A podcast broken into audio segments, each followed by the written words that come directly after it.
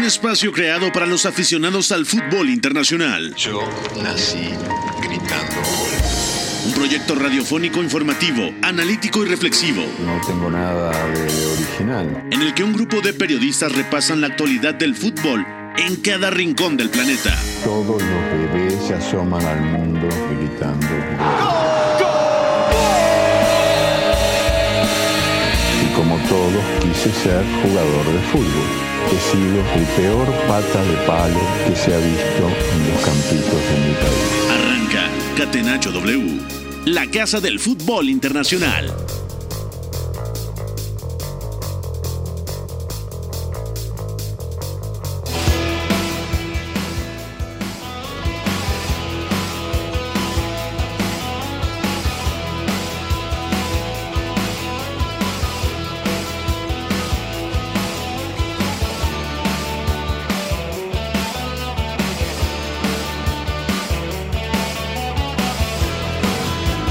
De la tarde con dos minutos. Bienvenidos a Catenacho W, Catenacho del lunes 16 de mayo del 2022. Soy Pepe del Bosque y es un placer saludarlos. Mucho que platicar en España, en Alemania, en Inglaterra.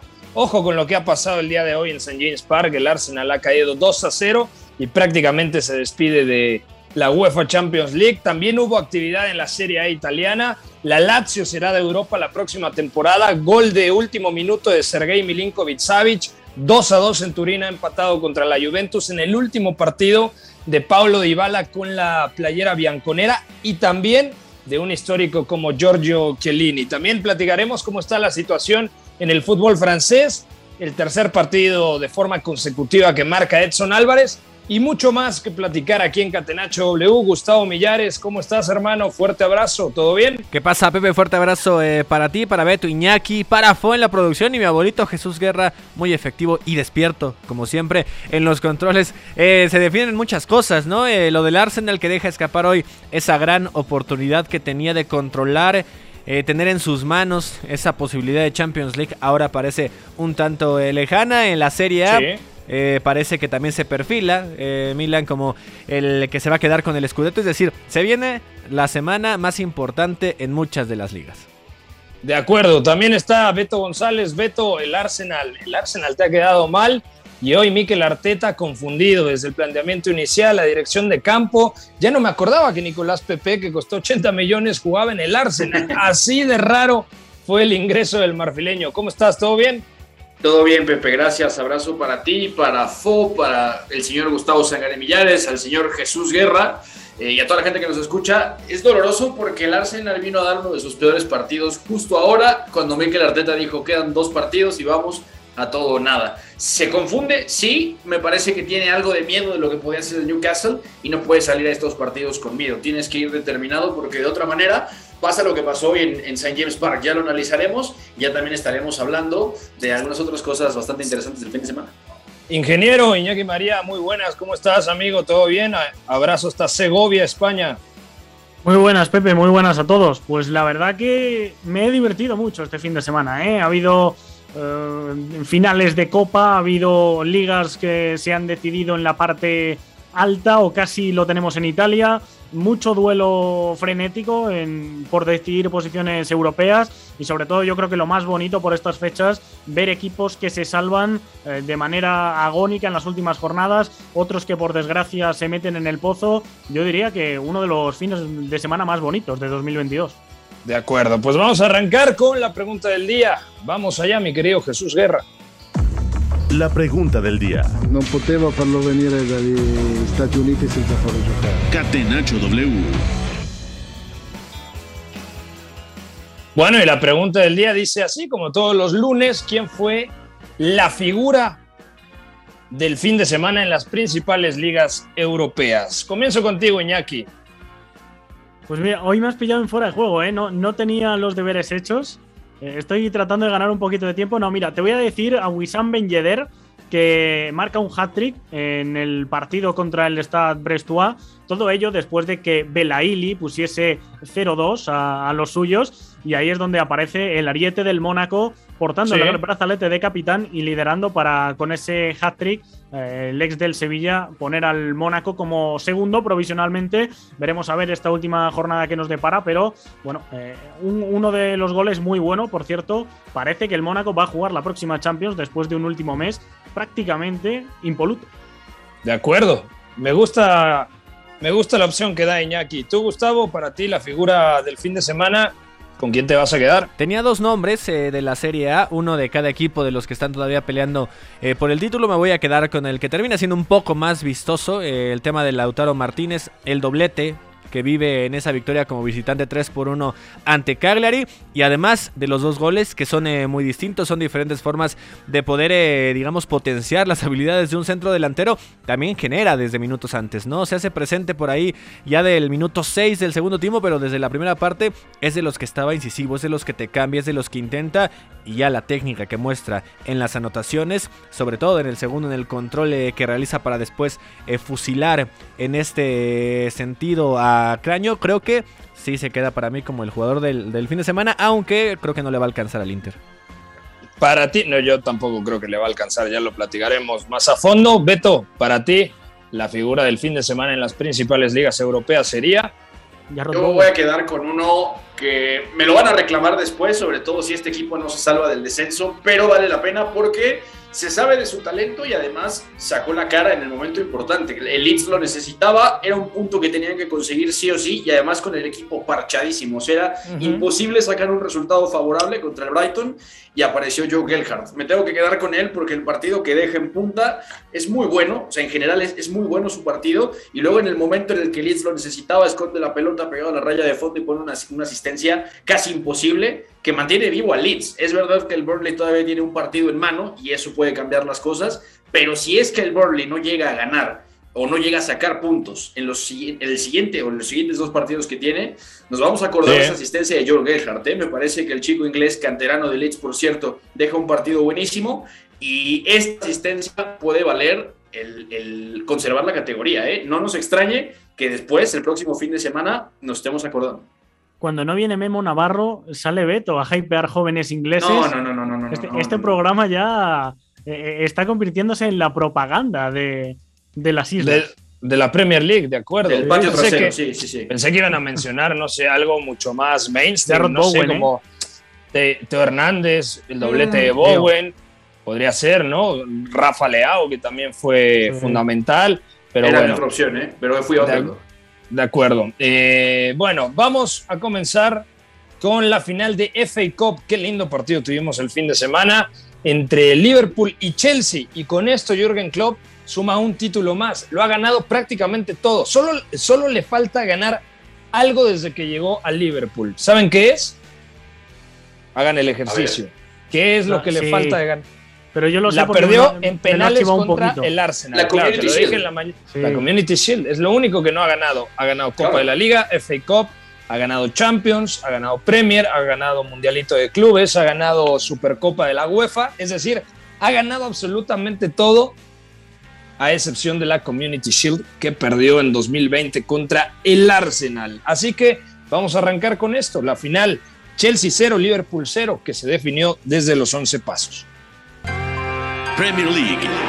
Young for United. To over the line. And Manchester United have the lead at Vicarage Road. Catenacho W. FA Cup. The run slightly from the left. Saved by Allison. What a big hand. Does spring up unlikely heroes. Here's Simicas. Liverpool's hero. Liverpool's joy. Bueno, fue un partido realmente lindo. Los primeros 20 minutos muy superior el equipo de Jürgen Klopp y luego en distintos tramos hubo superioridad tanto blue como superioridad red. El partido en 90 minutos pudo terminar 2 a 2 tranquilamente por la cantidad de ocasiones que tuvieron ambos equipos. Pero repito, los, si en el global de los 90 minutos hablamos de quién fue mejor, yo por los 20 minutos iniciales me inclinaría un poco más al equipo de Anfield, al equipo de Liverpool. ¿Cómo salió el Chelsea? Con su alineación esperada, tranquila, allá está el perro, se está molestando. 3-4-2-1 con Pulisic y Mount detrás de Romelu Lukaku. Y del otro lado, ante la ausencia de Fabiño como medio centro, Jordan Henderson ocupó ese rol, algo que no desconoce, muchas veces ha jugado ahí.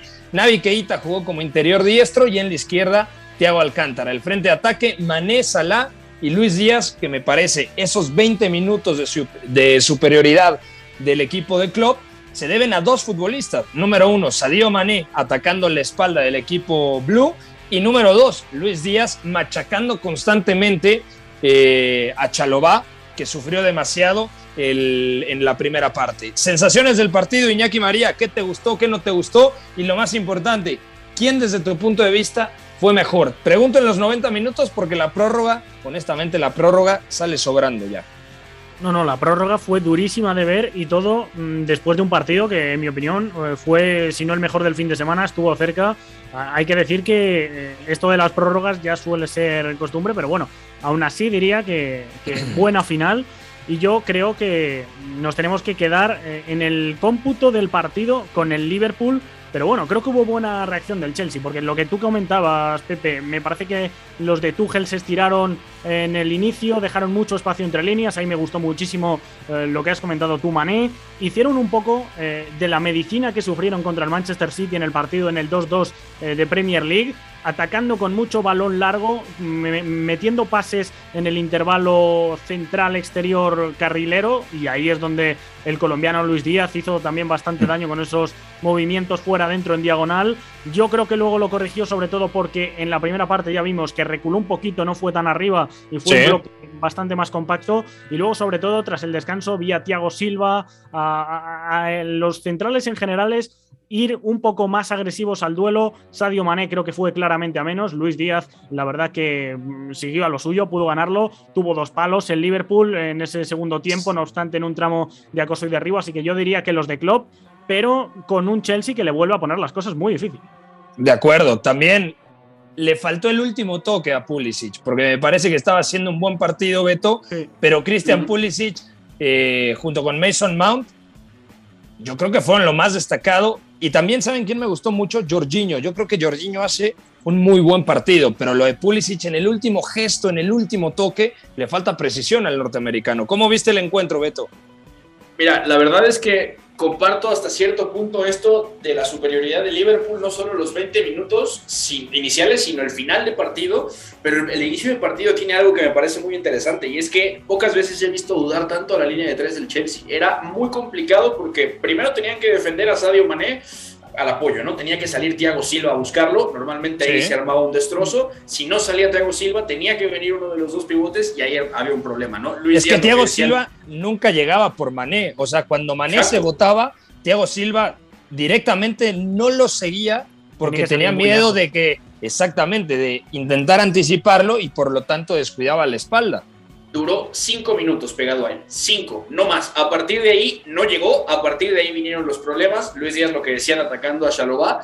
Y una cosa muy importante es que el primer tiempo de Liverpool, sobre todo, parece que es desordenado con la pelota, pero realmente tiene mucho sentido y es muy bueno, porque al final Luis Díaz atacaba a Chalobá, lo que decíamos. Thiago Alcántara, viendo que Mané venía al apoyo, jugaba al lado derecho de Jorginho. Había duda con Rhys James y además estaba Andy Robertson subiendo permanentemente, ¿no? Es decir, el Liverpool encontró una manera de hacerlos dudar, metiendo mucha gente de ese lado izquierdo. Si volteaba uno a ver el lado derecho durante los ataques de Liverpool, estaba vacío, solamente quedaba Trent Alexander Arnold y además Trent filtraba buenos balones y filtró bastantes, que eso también importa mucho, ¿no? Me parece que eso es una gran clave para entender por qué Liverpool es superior los primeros 20 minutos. Luego es verdad que Tuchel va ajustando un poquito el bloque y luego también puede correr justamente utilizando la espalda de los laterales, lo que hizo el Manchester City y lo que han hecho ya varios equipos, al, al menos más, más visible en este semestre de temporada, ¿no? Lo intentó Christian Pulisic, lo que decías, no solo es que le falta el último toque, sino que además a veces dio la sensación que el Chelsea por intentar correr se partía además y a veces lo dejaba un poco solo, ¿no?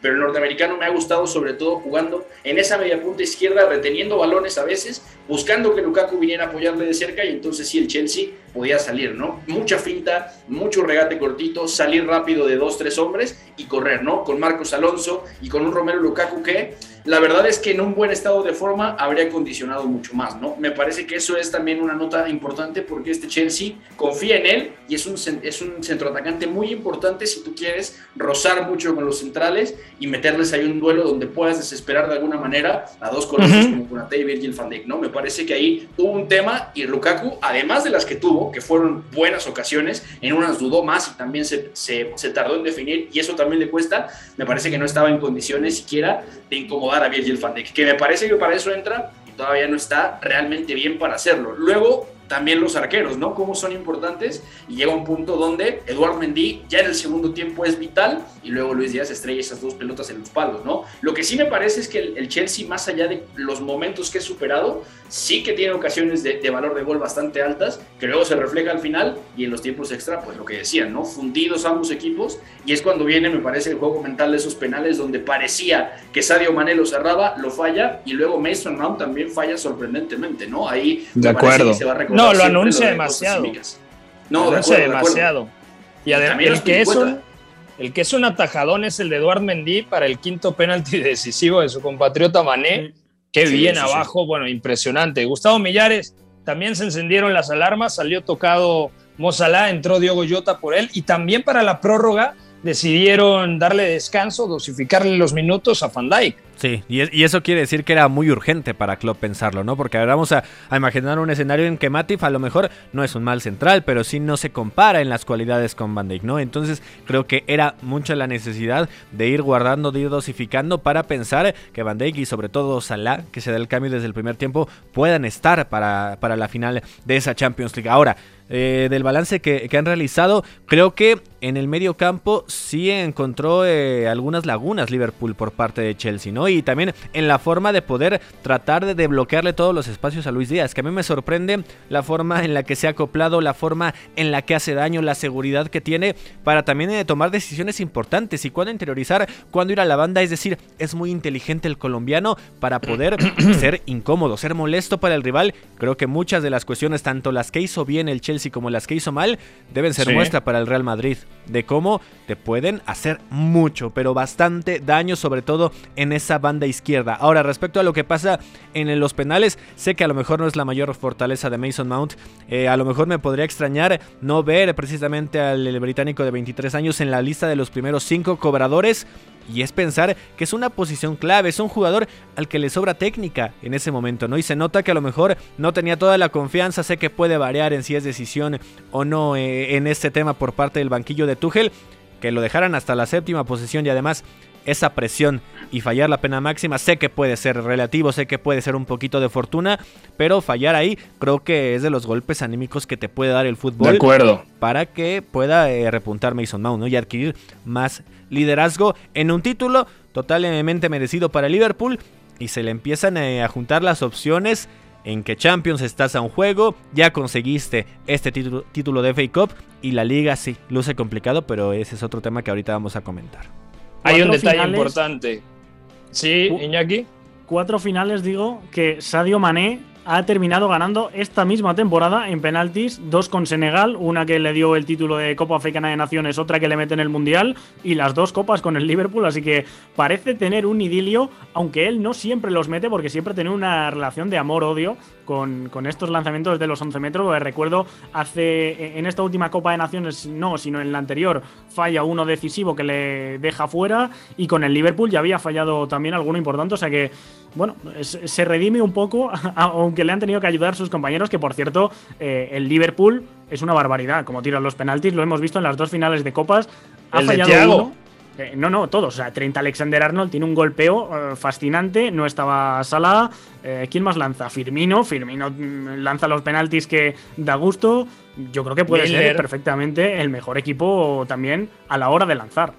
Puede ser, ¿eh? Puede ser. Y no me sorprendería que la final de Champions también terminara desde y los además 11 ese pasos. héroe inesperado, ¿no? El caso de Simicas, que a lo mejor no te esperas ni siquiera que tenga minutos, ingresa eh, por Robertson también pensando en refrescar la banda, en una posición importante con mucho recorrido, pero además le toca esa fortuna de llegar a- al último penal y convertirlo.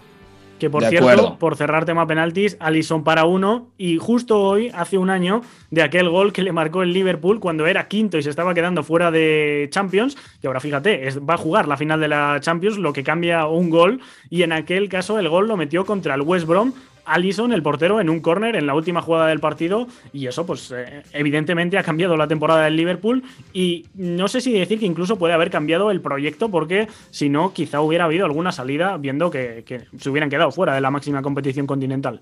De acuerdo, yo creo que sí hubiese existido alguna venta, porque muchos querían jugar Champions. Eh, terminamos aquí el tema del FA Cup, solamente decir una reflexión final, que el Chelsea a mí no me parece que es una temporada desastrosa, va a terminar tercero en la Premier, ha jugado dos finales de Copa, tanto de, de la Copa de la Liga como del FA Cup, involucrados en un tema eh, extradeportivo muy duro por lo de Roman Abramovich, una venta de por medio, y ahí ha estado el, el Chelsea que estuvo a un cabezazo de Kai Havertz de eliminar al Real Madrid de, de Champions, ¿no? Courtois salva y luego, acción siguiente, Modric termina metiendo la mejor asistencia de la temporada. Así que, bueno, el Chelsea yo creo que va a seguir compitiendo muy arriba y va a mantener la base, ¿no? Porque también sabemos que algunos elementos, Aspilicueta, Andreas Christensen y sobre todo la, la salida de Rudiger puede pesar bastante. Dejamos aquí eh, esta final de FA Cup entre Liverpool y el conjunto del Chelsea. Vamos ahora rápidamente a platicar de la Bundesliga. Томас Мюллер, человек, с которого сегодня началась победа. Bundesliga. Catenacho W. И Бундеслиги я не исключаю, что и мира вообще. It came from a Dominic Soboslai free kick. Willi Orban brought parity and a confirmed Champions League spot with what was very nearly the last touch of the game.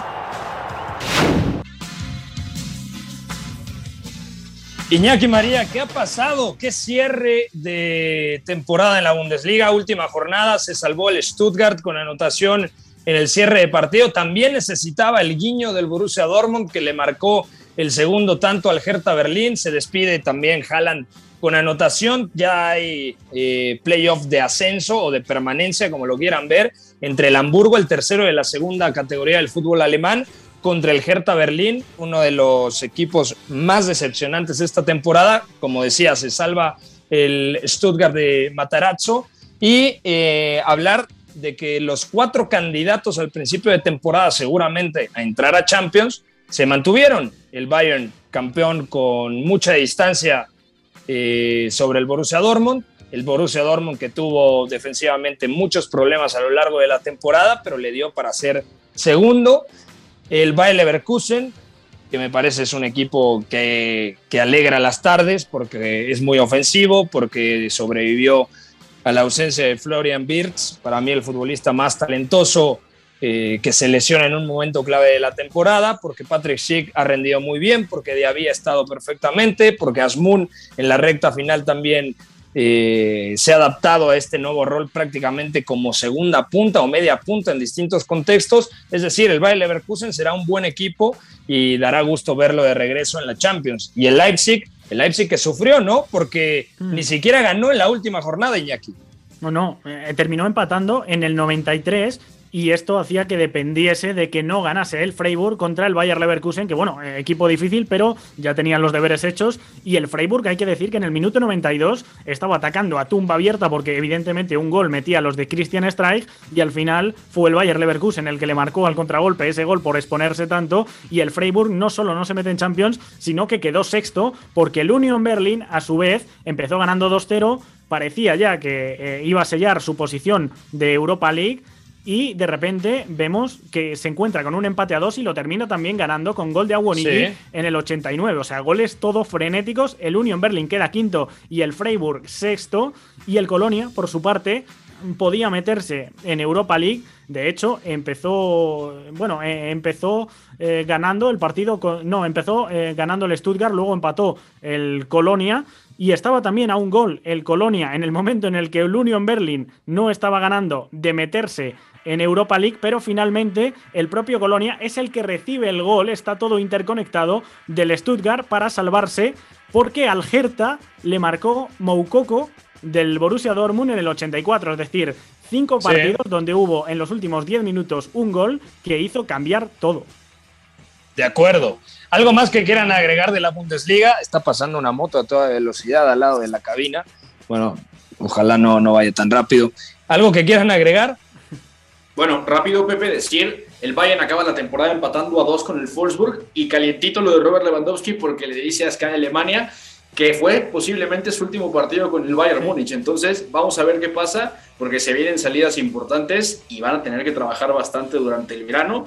Y parece que el equipo, aunque está completo, sí va a necesitar bastante mano de Julian Nagelsmann. Y por ahí se está hablando que el problema es un poco Hassan Salihamidzic, el famoso brazo, el director deportivo, que ha entorpecido renovaciones de contrato. Entonces, a ver dónde acaba el Bayern este verano, porque se vienen cambios importantes. Y a final de cuentas, en ese, perdón Iñaki, en ese sábado 14 de este mes puede quedar muy marcado, ¿no? Los últimos tantos, posiblemente, bueno, seguro en el caso de Holland y posible en el caso de Lewandowski, dos eras que creo que vamos a extrañar, aunque mm, Holland yo creo que va a brillar en la Premier.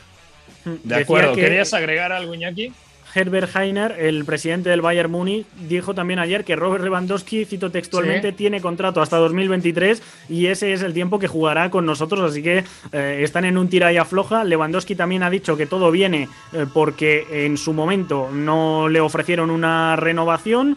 Así que bueno, eh, parece que este puede ser uno de los culebrones del verano y el Bayern es un equipo que sí que acostumbra a cuando queda un año de contrato, caso de David Álava, caso de Tony Cross, a ceder y acabar ingresando algo. Tampoco es alguien que retenga como Levy en el Tottenham, por ejemplo, a jugadores a, a cualquier precio y cerrar diciendo un par de noticias que hemos tenido justo ahora que se ha terminado la jornada 34. No suele ser habitual porque muchas veces destituyen entrenadores o anuncian cambios antes, pero dos de los equipos de excepción, tanto el Gladbach eh, como el Wolfsburg, han anunciado que destituyen a Adi Hutter y a Florian Koffel respectivamente, así que eh, ya empieza el baile también de técnicos un año más en Bundesliga.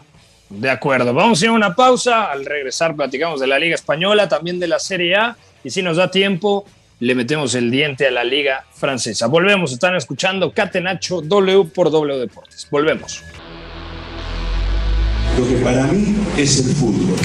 Éramos todos muy amigos, nos gustaba jugar juntos, la pasábamos bien reunidos, intentábamos hacerlo lo mejor posible, atacar mucho, mucho y luego recuperarla con la ilusión de volver a atacar.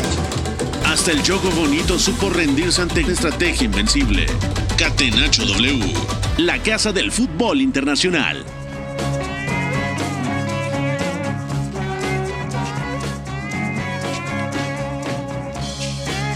Estamos de vuelta en Catenacho W, Gustavo Sangaré Millares, Iñaki María, Beto González y un servidor Pepe del Bosque. Ya platicamos de la final de FA Cup. También no le metimos el diente a la Premier League, ¿eh? Vaya error de mi parte. Ya hablamos de la Bundesliga. Vamos a repasar rápidamente lo más destacado de la Premier League este fin de semana. Si quiere, señor productor, omita la cortinilla. Únicamente creo que vale la pena mencionar dos cosas. Primero, lo que ha pasado el día de hoy con el Arsenal. Te escucho, Beto. Ha sido un resultado terrible en St. James Park. Fue 2 a 0, pero tranquilamente pudo terminar 4 a 0 generó muy poco el equipo de Mikel Arteta. A mí me extrañó la postura inicial porque no se notaba un Arsenal que quería demasiado tiempo la pelota. Incluso te diría un Arsenal no temeroso, pero sí confundido de que no sabía lo que se estaba jugando. Y una vez que marcó el primer gol del Newcastle, la expulsión, la expulsión, eh, el autogol por parte de Ben White, en ese momento eh, desconectó el equipo Gunner y se quedó congelado completamente. Joelinton hace un desmarque muy largo por el costado de la izquierda, manda el centro y luego termina empujando en propia valla Ben White porque ya cerraba. ¿Quién era el que cerraba? Wilson, ¿no? Wilson, Wilson, Wilson que por cierto pierde un diente, pierde un diente de los frontales después de un choque. En el primer tiempo la realización lo enfoca con los médicos y le están moviendo uno de los dientes frontales, una imagen surreal, de verdad esas cosas que te recuerdan un poco el fútbol británico viejo. Y la verdad es que yo sí diría que el Arsenal sale con miedo. Yo lo comentaba y me parece que vale la pena recuperarlo desde ese lado porque el Arsenal me parece que sale un poco con miedo de saber que lo pudiera atacar Callum Wilson y Joelinton en el juego directo y además Miguel Almirón y Alan San Maximán de muy buen partido por los costados a velocidad, al espacio. Y terminó pasando al final. El Arsenal, si quiere, sí resiste el primer tiempo, pero cede mucho la pelota presiona alto por momentos y no lo hace mal, pero también es que el Newcastle sale fino. No es un equipo que realmente tenga tantos registros con balón, no es que sea un equipo brillante, pero al final Bruno Guimaraes suma mucha calidad en el centro del campo, Dan Burn te puede dar buena salida y además con los laterales, con Matt Target y Emil Kraft, tienes posibilidades de ser profundo y tener a los extremos listos para picar nada más y, habilitarlos al espacio, ¿no? Ahí me Target jugó muy bien, ¿eh? Target jugó muy bien en el costado de la izquierda. Sí, reponiéndose de lo que le pasa contra el Manchester City, que lo hace en pedazos, pero realmente es un buen partido del Newcastle porque encuentra cómo fluir con varias paredes, dejando de cara a los compañeros y además el rol de Joelinton hoy es muy interesante aparece como un interior izquierdo realmente sobre el papel, pero era más un segundo punta cargado a la izquierda. Entonces prácticamente el Newcastle era doble pivote con Bruno Guimaraes y Sean Longstaff, los dos hombres de banda, Joelinton moviéndose libre y Callum Wilson constantemente arriba, ¿no? Contra los centrales. Ahí me parece que Mikel Arteta muestra algo de miedo, no quiere sufrir ahí, defiende más abajo después de intentar presionar arriba y me parece que ahí vienen los problemas. Si bien resiste, luego viene el autogol de Ben White y se desconecta por completo el Arsenal. Da la impresión de que no se pudo liberar del todo de lo que le pasa contra el Tottenham, viene ese 1 a 0 y se va, queda en el limbo, se desconecta y luego me parece que Arteta también se queda un poco corto por varias cosas. Lo primero es que vuelve a perder a Takehiro Tomiyasu, tiene que entrar Cedric Suárez a, sustituirlo porque se va lesionado el japonés. Y luego también la dirección de campo no es suficiente. Tiene que sacar a Smith Rowe porque no le estaba funcionando. Gabriel Martinelli tenía que ir a amenazar al espacio. Tampoco entró mal Martinelli, ¿eh? Entró mal, entró fallón también. Alexandre Lacazette tampoco pudo sumar mucho al apoyo, sacó a Nuno Tavares. Y luego también, ojo, porque Nicolás Pepe entra por Gabriel y además me parece algo, algo importante es que el Arsenal cuando intentó tener balón tampoco lo tuvo bien, lo perdió en zonas fáciles, dudó en ciertas posesiones y el Newcastle tiene la calidad, eso sí, de contraatacarte perfectamente con lo que tiene. Entonces, a mí me parece que el Arsenal sale con miedo y en un día así, donde te juegas un boleto a Champions, donde el rival directo ganó también el fin de semana, no puedes salir con miedo, tienes que salir a buscarlo y el Arsenal especuló de más hoy y lo pagó. Yo creo que la, la presión la genera eh, ese temor, ¿no? Ese miedo y creo que ahí se nota a lo mejor la inexperiencia o la juventud de muchos de los futbolistas que sí están creciendo de forma impresionante, que han tenido una temporada eh, bastante regular, muy buena en la Premier League, pero sí tiene toda la razón eh, Beto, ¿no? Desde el autogol, desde esa anotación, el primer, el primer gol del partido, creo que ya no hay capacidad de reacción. O sea, parece como si ahí hubiera. Se veía en la cara, Gus. Sí, o sea, se, se, veían pasmados, ¿no? O sea, como decir, ya, ya, ya no pudimos, ya no lo logramos,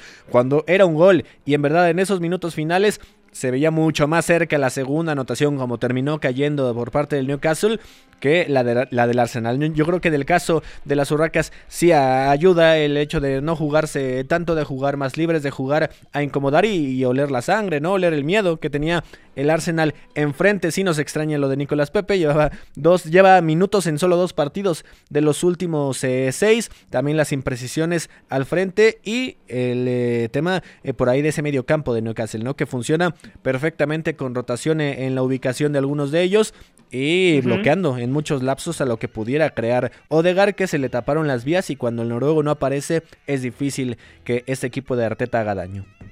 De acuerdo. Eh, Iñaki, otro partido destacado el fin de semana, el City igualó en Londres 2 a 2 contra el West Ham, buena actuación de Bowen, además el, el primer pase de, de, gol del partido de Fornals es muy bueno porque ataca muy bien Bowen la espalda de los defensas del City, partido flojo de Fernandinho, hay un penalti Riyad Mahrez. Yo te decía en la mañana cuando platicábamos sobre este encuentro que pude ver con calma hasta hoy, que a mí me parece que por ocasiones seguramente el City pudo haber hecho un poquito más, pero el 2 a 2 eh, es un buen resultado para el West Ham y no un buen resultado para el City, ¿no? Porque ahora, aunque sigue dependiendo de sí mismo, eh, si mañana el Liverpool le gana al Southampton, cuidado. Sí, sí, totalmente. El Manchester City eh, se podía permitir un empate y ahora ya de esta forma necesita ganarlo todo, pero bueno, al menos con el 2-2 sigue dependiendo de sí mismo. Si hubiera perdido, el Liverpool habría dependido también de sí mismo y la Premier se hubiera decidido por diferencia global de goles, pero eh, parece que, eso ya pasa a un segundo plano porque salvo que en la última jornada el Manchester City pierda y el Liverpool empate, eso no se quedará lo de los goles en una anécdota respecto al partido. Eh, el West Ham ya sabemos, con sus rutas, tampoco es que tenga eh, una infinidad de rutas, pero las que tiene, las tiene, eh, se las sabe como el abecedario y esas, bueno, pues son lanzarle balones largos casi de cualquier manera a Mijail Antonio, lo decías tú, Pepe, se come a Fernandinho, el delantero del West Ham, y luego en esas prolongaciones, en esas segundas jugadas, creo que el West Ham estuvo muy bien y sobre todo Jarrod Bowen, que atacando al espacio en esa diagonal, metiéndose desde la derecha hacia adentro, creo que también tiene muy buen timing para romper al espacio, incluso en conducción, en contextos más propositivos, ofrece mucho. Uno de los grandes jugadores fuera del denominado Big Six, este Jarrod Bowen y el West Ham. Tiene que, estar eh, en el Mundial, lo platicábamos también, ¿no? O sea, yo creo, no titular, porque hay mucha competencia, pero Bowen mm. ha firmado un temporadón, ¿eh?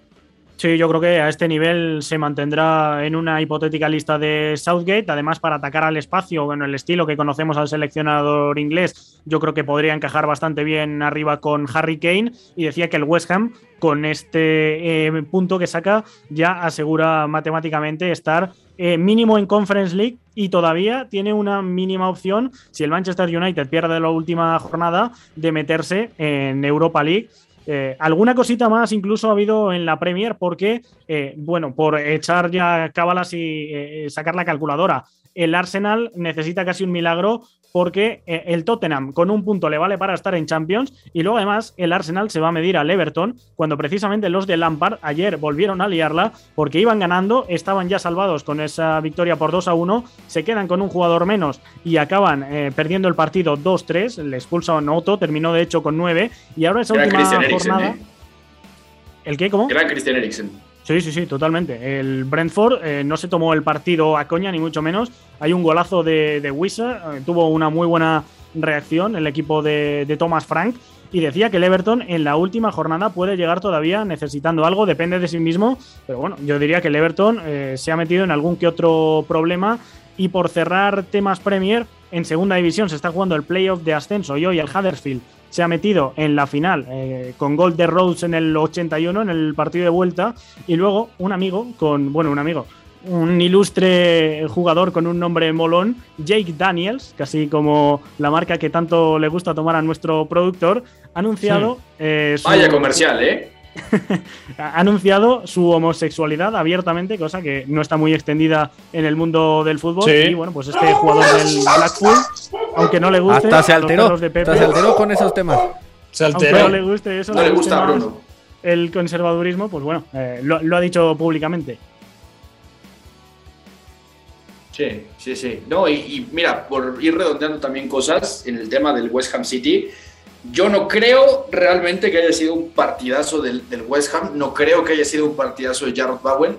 Aprovecha muy bien ciertas ventanas, pero también es verdad que el City en un día importante se le vieron algunas dudas que un poco hablan de lo que viene cargando en las últimas semanas, ¿no? Fernandinho no empieza mal contra Mijail Antonio, luego se lo come vivo yendo al choque, yendo también a la carrera, tiene que estar defendiendo también constantemente el City a un Lanzini que se movió bien de alguna manera y me parece que el City realmente pudo hacer mucho más en el primer tiempo y luego en el segundo la reacción es buena, pero estábamos omitiendo una cosa, Riyad Mahrez vuelve a ir de los, de los 11 pasos y termina fallando el penal, se lo ataja Lucas Fabianski, hablando de penales hoy también en, Inglaterra, ya lo hicimos en la FA Cup, Mares regaló posiblemente los dos puntos más importantes del City en los siguientes cinco y que Ojalá no, los lamente, ¿no?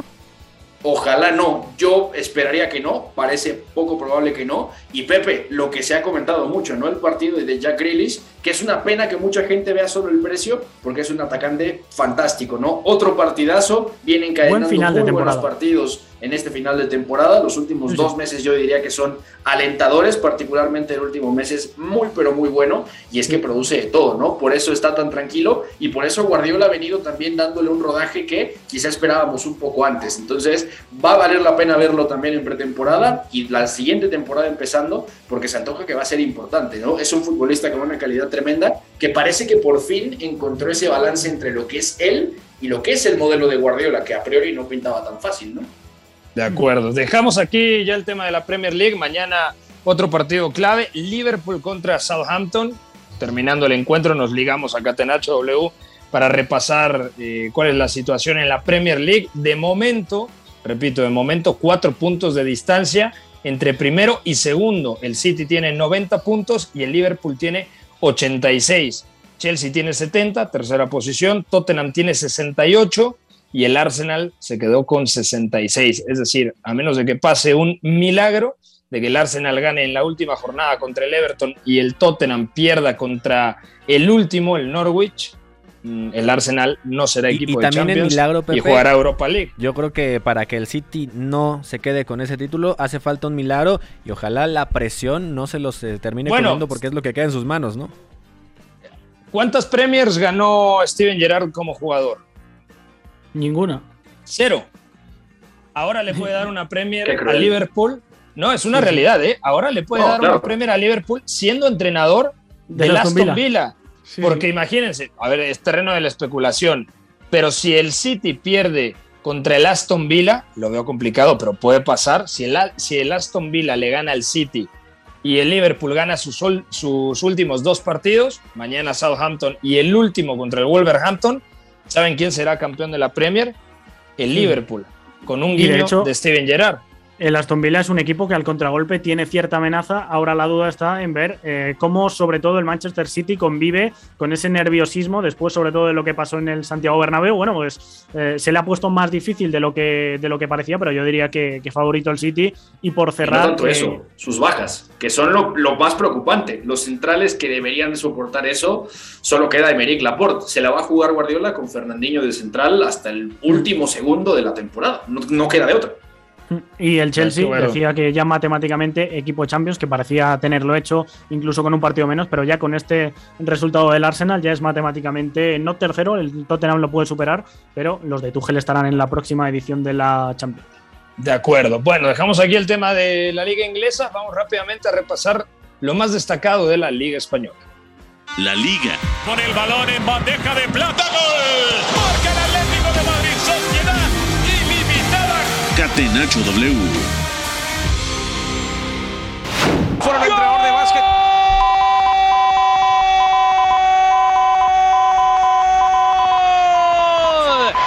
Del Atlético de Madrid.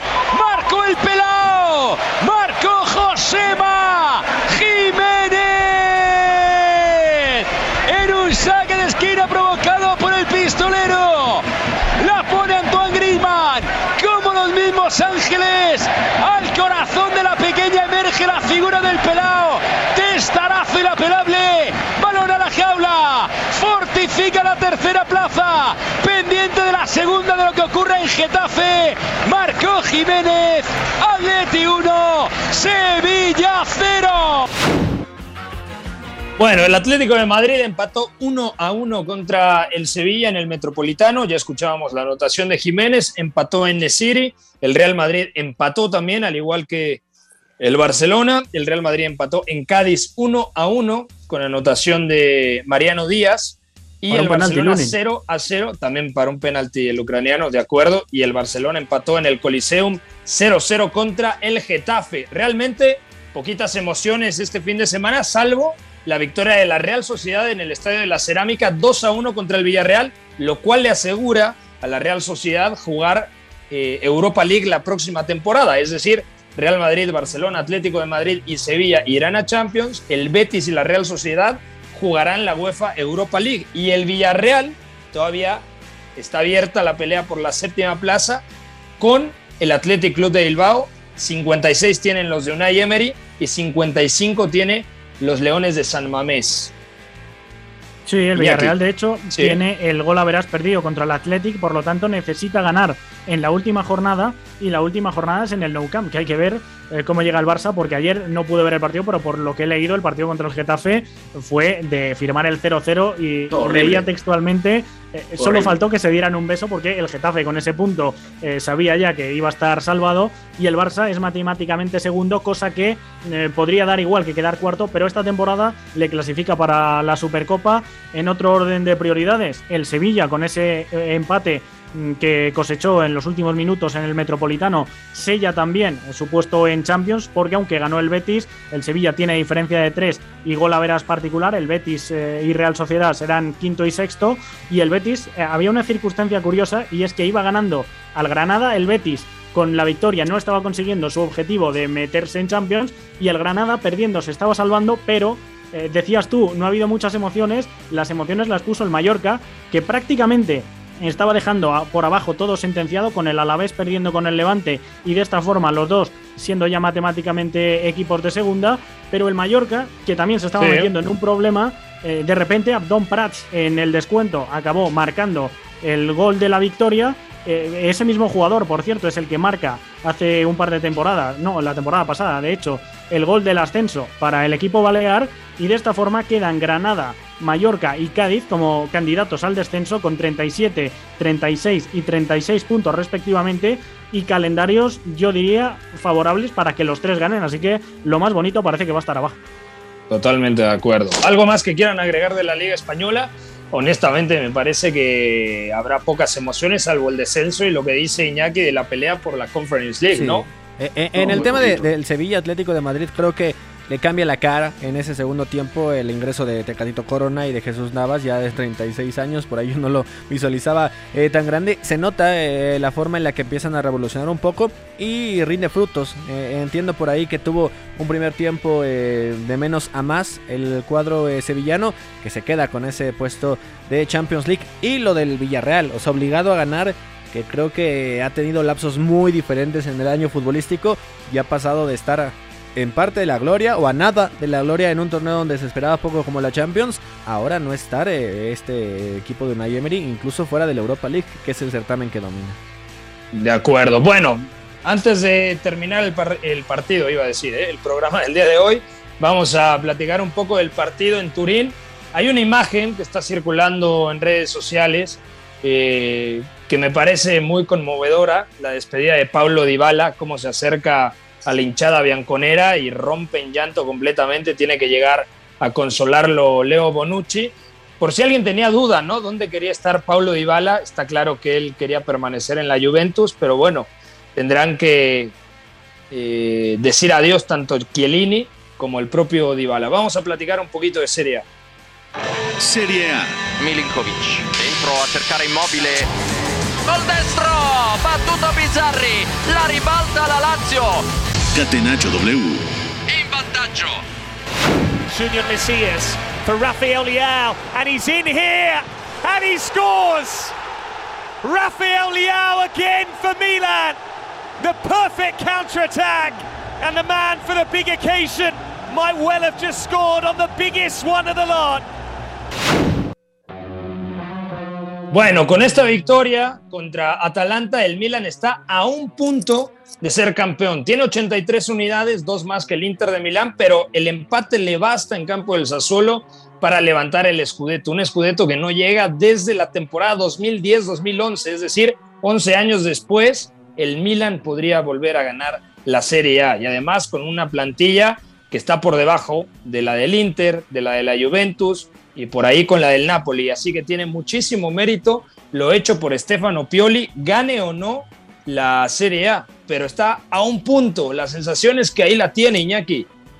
Sí, contra un equipo como el Sassuolo que aparentemente no se juega nada, aunque bueno, eh, ya hemos visto esta misma tarde que la Juventus sin jugarse nada ha estado a punto de ganarle a la Lazio y de que la Sampdoria le ha metido cuatro a la Fiorentina, que eh, misma circunstancia, llegaba ya salvada la Sampdoria y, la Fiorentina jugándose los muebles por Europa, así que nunca sabes cómo van a responder este tipo de equipos en media tabla, pero bueno, yo diría que muy favorable y diría que también el Atalanta eh, sigue viva precisamente porque eh, la Fiorentina no ha ganado, la Lazio ha empatado en el último minuto, además polémico porque puede haber falta en el inicio de la jugada y porque la Roma después de jugar contra el Venecia, que venía de descender esa misma tarde por y con 10 hombres.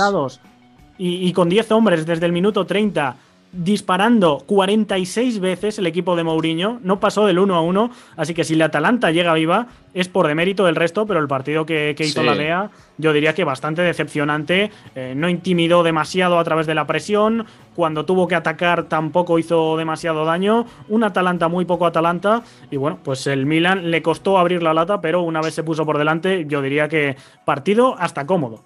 Golazo de Teo Hernández, buena anotación de del lateral izquierdo, 90, 93 habíamos quedado en 93 metros en conducción, ¿no? Y luego el 2 a 0 Rafa Leao.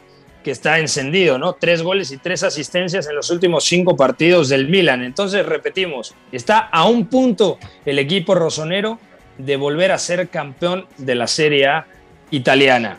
Eh, en otros resultados, el Inter ganó 3 a 1 contra el Cagliari. También, eh, bueno, lo que comentaba Iñaki, de la Roma ganó el Napoli, goleó al Genoa, el Genoa descendido, por lo tanto Edson Álvarez estará en Serie B en caso de que se no, yo, quede en el equipo has genovés. Dicho, has dicho Edson, Pepe. ¿Dije Johan Vázquez? No, no, has dicho Edson Álvarez. Edson no, de no, momento no, sí en el Johan, Perdona, Johan, Johan, Johan, Vázquez, disculpa. No, Edson Álvarez es que lo tengo en la cabeza porque marcó por tercera jornada consecutiva. Pero repito, Johan Vázquez con el Génova desciende a Serie B. Si, si tiene pretendientes, se habla de Atalanta, se habla también del propio Sassuolo y de la Fiorentina. Habrá que ver porque en los últimos dos partidos Vázquez ha sido suplente después de que jugara muy mal el primer tiempo en el derby de la Lanterna contra la Sampdoria. Así que, pues malas noticias para el exfutbolista de Rayados y de Pumas, Gustavo. Sí, porque más allá de lo colectivo que obviamente cala en eh, tu primera oportunidad y donde ya te habías afianzado durante un eh, sector del año futbolístico en la titularidad, en eh, posiciones diferentes, ¿no? Tanto como lateral como central, claro que te castiga, o sea, ya va más allá de lo colectivo, ¿no? Te castiga el mal funcionamiento en un juego, allá ni siquiera poder intentar explícitamente en el campo salvar a un equipo que ya lucía bastante condenado, ¿no? Y ahora a ver hacia dónde va el futuro de Johan, que seguramente permanecerá eh, como tal luchando por esa oportunidad, o no sé si le busquen eh, salida, ¿no? O que le busquen también más rodaje, si él también pueda pelear por esa oportunidad. Creo que Johan es intermitente todavía, eso es una realidad, con mucha técnica, o por lo menos Sí. más del promedio de los defensas centrales en México, mucho más del promedio y tampoco centrales zurdos pues abundan, ¿no? Entonces que vengan mejores temporadas para el exjugador de Pumas. Ya nos vamos, Beto González, te mando un fuerte abrazo. Mañana platicamos también de la llegada de el Bayer Leverkusen a la Ciudad de México. Eh, hemos tenido una plática con Gerardo Seoane, el estratega del Bayer Leverkusen. Mañana también lo, lo, lo veremos en directo. Entonces, bueno, mucho que comentar. Eh, y por último, se me escapaba algo más. Ah, lo de Marcelo Flores, ¿no? Que se confirma en un comunicado más largo que la Biblia que jugará con la selección mexicana. Sí, de acuerdo. Necesitó 400 párrafos para decir que va a jugar para la selección mexicana, pero se entendía. Al menos ¿no? puso Ya lo negrita. veremos. Qué bueno, qué bueno que Marcelo Flores va a jugar para la selección mexicana. También ya veremos lo del Bayer Leverkusen. Y ojo, porque no lo dijimos en su momento, pero el Chelsea es el primer equipo en la historia que pierde tres finales consecutivas de FA Cup. Luego le metemos el diente al dato curioso. Nos escuchamos mañana. De acuerdo, Iñaki, un abrazo. Un abrazo y bueno, pues dedicarle el programa a tres casi One Club Men que se han retirado este, bueno, se han despedido este fin de semana de sus aficiones por jugar su último partido como local. Hablabas tú lo de Dybala, pero también eh, Chiellini, que ha estado prácticamente toda su carrera, 17 temporadas con la Juventus, Lorenzo Noble. Insigne también que, que se, que se marcha del Napoli y efectivamente el que apuntaba Beto, Mark Noble, que no es World Club Men porque jugó un partido con el Sí. Ipswich Town, pero también otro mítico del, del West Ham, así que tres ilustres que dejan su casa. De acuerdo. Bueno, ya nos vamos. Gracias a todos. Un fuerte abrazo. Mañana platicaremos un poquito de Liga Francesa. Mañana nos dará tiempo. Así que mañana los esperamos en punto de las 4 de la tarde aquí, a través de W Deportes. eh, Deportes. Que tengan un buen día. Bye bye. Hay una relación entre la práctica del cuerpo que se expresa en las manos y el cerebro, pero el fútbol ha suprimido esto, de modo que se trata fascinantemente de un ejercicio que nos devuelve en el tiempo a lo que fuimos en el origen, pero también una vez que nos aficionamos a este juego, nos regresa a la infancia, al niño que fuimos. Gracias por sintonizar Catenacho W. Entonces el fútbol es en ese sentido una maquinaria para regresar en el tiempo en un doble sentido. Por W Deportes, la frecuencia del fútbol internacional.